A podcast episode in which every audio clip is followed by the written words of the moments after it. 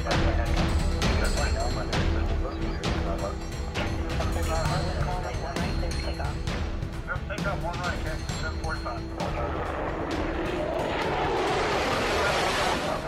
folks, welcome back to another episode of the Pilot Network podcast. I'm your host, Adam, and I've got something fun to continue talking to you about in our series of Airline 101. We'll call this Lecture 3 because I am just talking at you and not with you, which is a shame because I would love to have these interactions face to face, which we'll be doing April 22nd through the 24th. Woo, perfect plug time.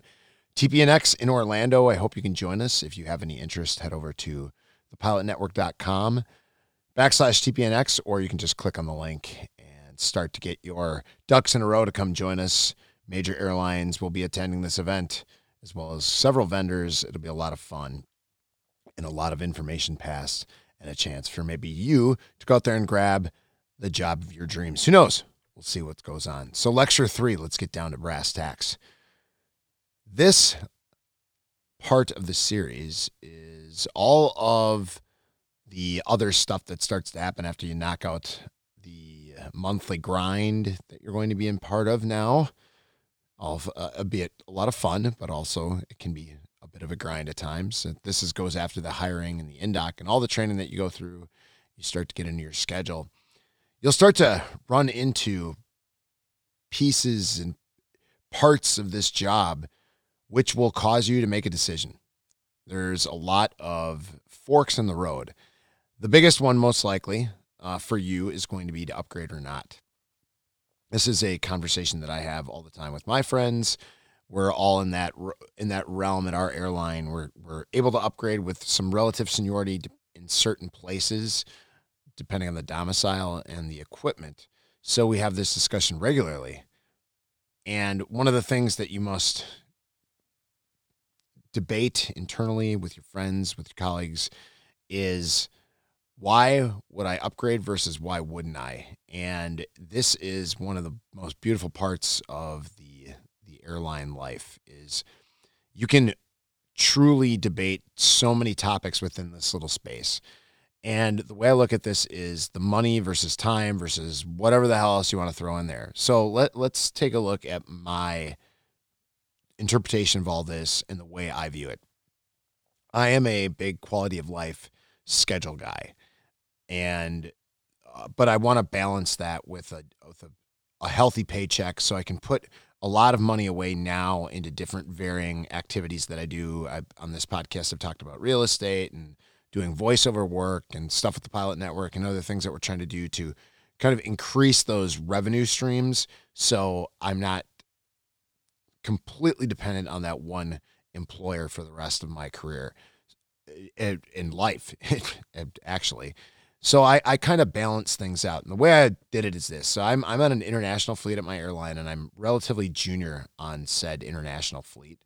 I could be actually be more senior as a captain on uh, some narrow body fleets in one of our um, lesser domicile, lesser uh, desirable domiciles for some.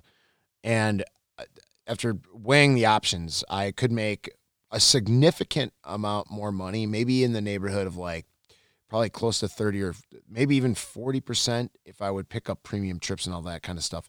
But my workload and and pain tolerance would have my pain tolerance have to go way up as well as my workload and my time off and a threshold for doing stuff that I wanted to do outside of aviation and outside of the job would go way down. Uh, I would have to do a lot more kind of like that three to four leg day stuff.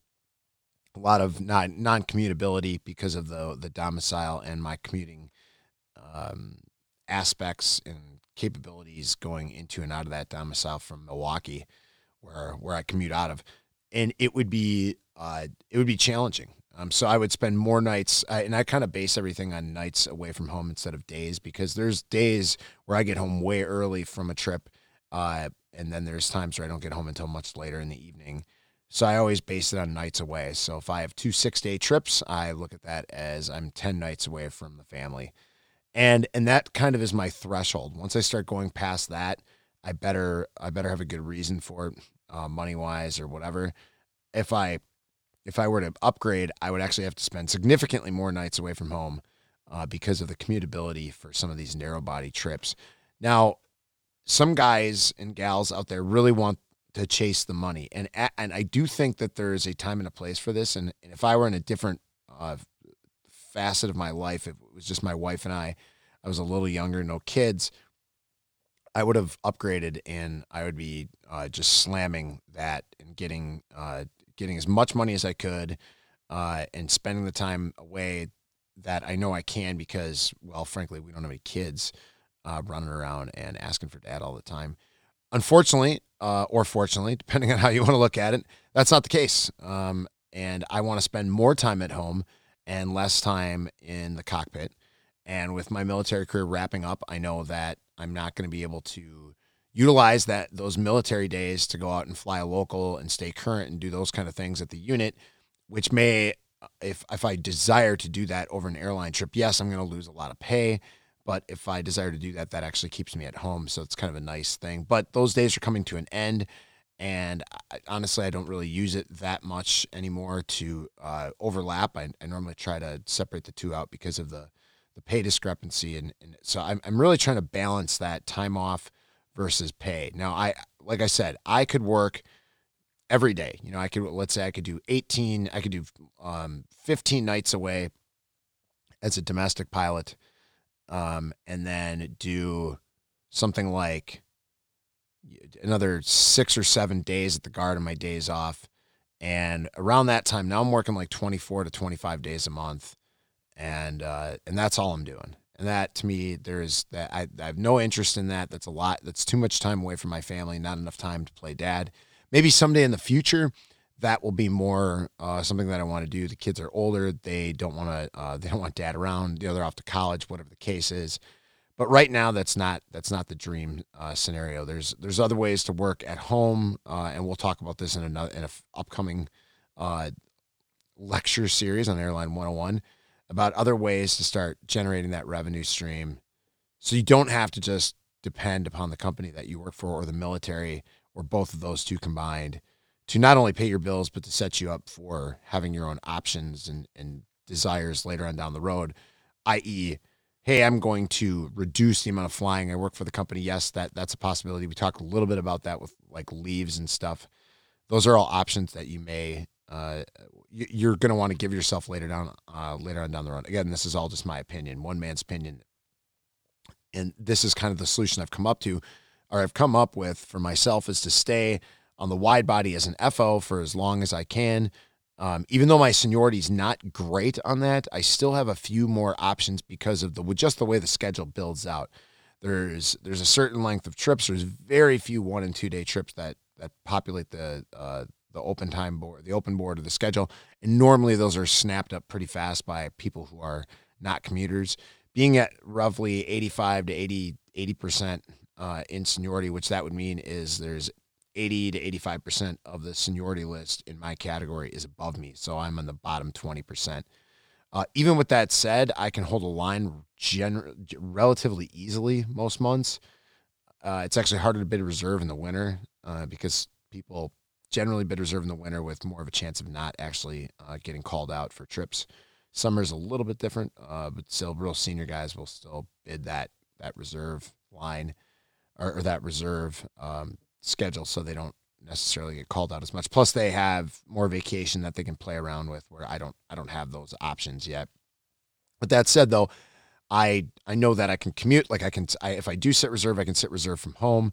So I'm getting not only paid, but I'm getting paid to sit at home, and maybe I'll get uh, converted because um, my company converts to short call a couple times a month. Can go up to a certain number. I think it's six or seven, depending on the month. Uh, but but normally it's not that many. So okay, maybe I have to go to the airport for a day and sit. But if it's in the middle of January and I get to be home the rest of the month, although that's not ideal. I mean, January is not the greatest month to be stuck in Wisconsin.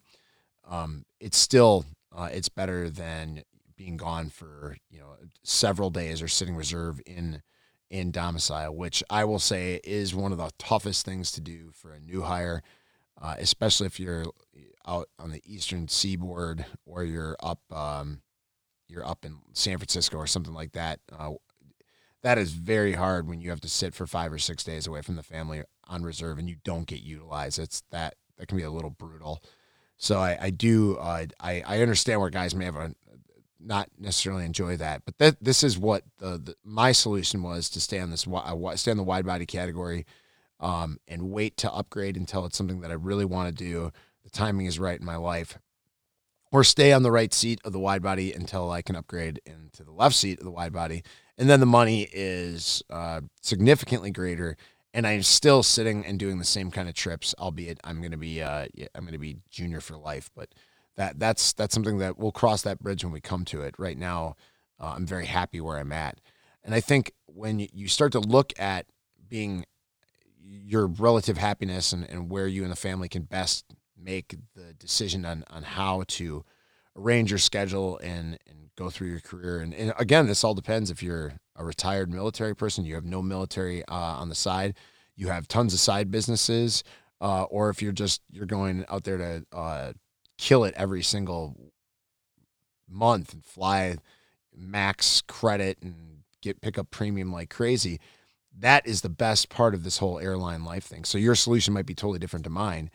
And and these different strokes for different folks are what make this wonderful. Makes it I think one of the best jobs you can ever have because you get to truly choose your own adventure month to month, year to year, uh, and then throughout the duration of your career.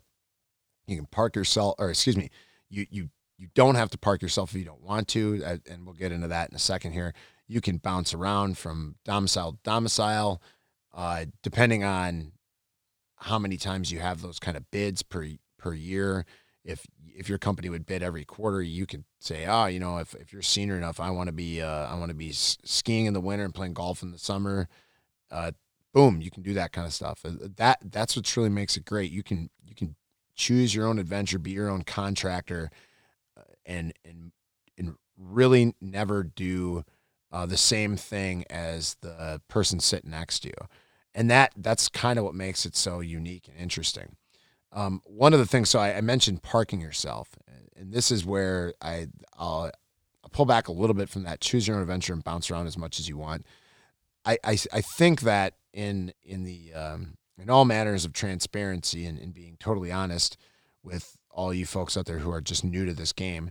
Another thing that you kind of have to look to is setting yourself up for the future. And I mean this uh, just like you would do in saving for your retirement, kids' college fund, rainy day fund, all that good stuff. You you take that semi seriously. You put some money aside. You have that little nest egg built up. The same thing although it's in parallel, it's not directly uh, analogous to to that. Is where you want to be in the airline. If um, if the music stops, and you have decided that you want to stay on the right seat of the blankety blank narrow body 737 because you have great seniority, you're killing it on trips, you can make great money with premium, and all of a sudden another black swan event happens the economy tanks and we go into recession uh, concessionary contracts all that stuff. And there's no um, there's there's really no uh, you don't get furloughed necessarily but you can't upgrade any longer and now you're stuck on a concessionary contract with less pay less premium time less ability to make that up one of two things: either a don't outlive your uh, or don't um, outspend what your your finances are, what your income is. That's pretty obvious. Have a budget, or b put yourself in a situation where you have that nice, uh, nice overlap, nice cross of quality of life versus uh, financial uh, happiness and I think for some folks, it's upgrading to the the left seat and staying as captain because you may stay uh, in that left seat even if there's recession and uh, concessionary contracts in the uh, in the future for your airline if something falls of you know if, if the economy falls flat on its face. And me personally, that's why I chose where I'm at. And that's if I get stuck, I'll be very very happy uh, being stuck in that seat so I kind of it's kind of like planning out the future, not really knowing you know what the future holds. Your crystal ball, my crystal ball's shot. It's been wrong every time, but it's just something to keep in mind in the back of your head. thinking, okay, if if the music stops here, am I going to be happy uh, in the long run? Can I live with my decision? And I I'm a big believer in keeping that uh, kind of in that into your aperture, uh, keeping that in your in your cross check when you're doing it. Okay, cool. Airline or uh, flying pun. Good, I got one of those in. So after covering all that stuff, um, I, I wanted to add a little like little bonus here. This is kind of a crazy idea. And this is the uh, uh, not just upgrading or moving around or whatever. It's like, well, hell, to, with my company that I'm at, I don't necessarily like where I'm at or whatever domiciles, yada yada. Why not? Why not quit and go somewhere else? I mean, or or not, or should I? I remember I when I first started out on this whole thing, I was told the best uh, airline is the one that calls you first. And I think that there has been a pretty uh, tectonic shift, and it wasn't very slow, to be honest with you, in how people view it. Uh, most of my friends are domicile dependent. They still want to. They still want to go to a good quality company, but it's got to have all. It's got to meet all their right metrics. And I think, to me, that is totally different than what I grew up on and the guys that I talked to and what they what they told me to look for. So what I think is I'll, I'll give you a, a for instance or for example. I have a friend who flies for Frontier. They've they're merging with Spirit. Nobody really knows what that's going to look like. Most seniority list mergers it lately have been have been okay. Um, I mean, there's been a few that have been recently that weren't uh, the greatest. Um, you can kind of figure out which ones you you think that is. I'll, I'll give you another for instance. I, at Atlas, I would say the seniority list merger was pretty good. The Polar guys and the Atlas guys tended to get along pretty well. Um, the arbitration of the contract wasn't the best, and it kind of hosed them out of some good work rules and some pay stuff. And they, I believe, I heard the uh, the guys who who are in the know and smart about contractual stuff say they took they took the four corners of the contract and they pulled it. Uh, that's they pulled it together, and that's what they built the uh, the, the merged company contract off of. And it was it wasn't it wasn't a good one for Polar, and it wasn't necessarily a good one for the Atlas guys. But the pay rates went up, and that's all anybody cared about, which is unfortunate because that's not necessarily the most important part of a contract. And you'll see that once you're in the airline, and if you're in an airline, you know that already. That pay rates are are uh, cool and all, but you can you can make your your monthly nut much bigger, and it has nothing to do with uh, hourly rate. I, I, mean, I know guys who sit in the right seat of a narrow body, and those those folks are making more than than I make per month just because of how they're able to manipulate scheduling uh, rules that work for them and and fly as much as I do. Now that also it depends on where you live and in domicile, it's all that stuff. So one of the things that I, well, what I'm talking about right now is if you don't, why would you want to leave a company? Maybe you want to leave a company to go to another one, or maybe you don't. Like, for instance, let's get back to the frontier t- conversation.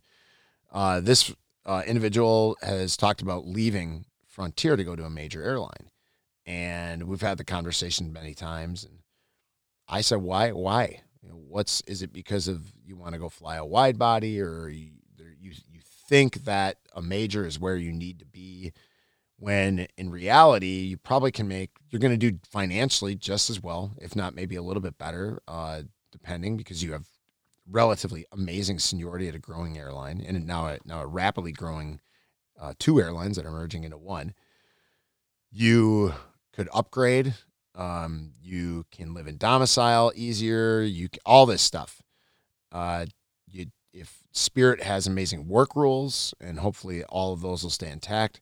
So, why would you want to leave? Now, on the flip side of that, is you get on at a at a major carrier, um, and you want you really want to go and fly boxes at FedEx or UPS or whatever, and you're there at that major carrier for ten months, and you've put 500 to 1,000 people already below you on the seniority list, and you're like, um, I, I just I gotta stay. I I've, I've got too much invested in it. Well, do you really have too much invested in it? I mean, 500 to 1,000 numbers, and you're not happy. Maybe you're commuting across cross country, and you're going to have to continue that commute for a while, uh, or there's not a domicile near you, and that's you're, you're going to have a, a, commute that you don't enjoy or a commute that you don't want to do, and you don't necessarily like the way the the airline is their route structure, whatever. I mean, picking the uniforms. You don't whatever the case is. You don't you or you just don't like flying people. Are you going to put up with that for the rest of your career because you have a couple numbers of seniority, or are you going to going to give it a try and go somewhere else where you're going to gain seniority relatively rapidly as well? I think the old adage of get hired, stay forever, and put your blinders on and go is no longer applicable in those first year, maybe even two years, where you can go to a different airline, start over again, and not have as much of a penalty in seniority just because of the way the hiring is working now. Another case in point was myself. I thought about it about two years after I got hired at my airline. Did because I when I was um, when I was younger, I always I thought FedEx is where I wanted to be. Even when I was little, before FedEx had all this other uh, industry leading this, that, the other thing.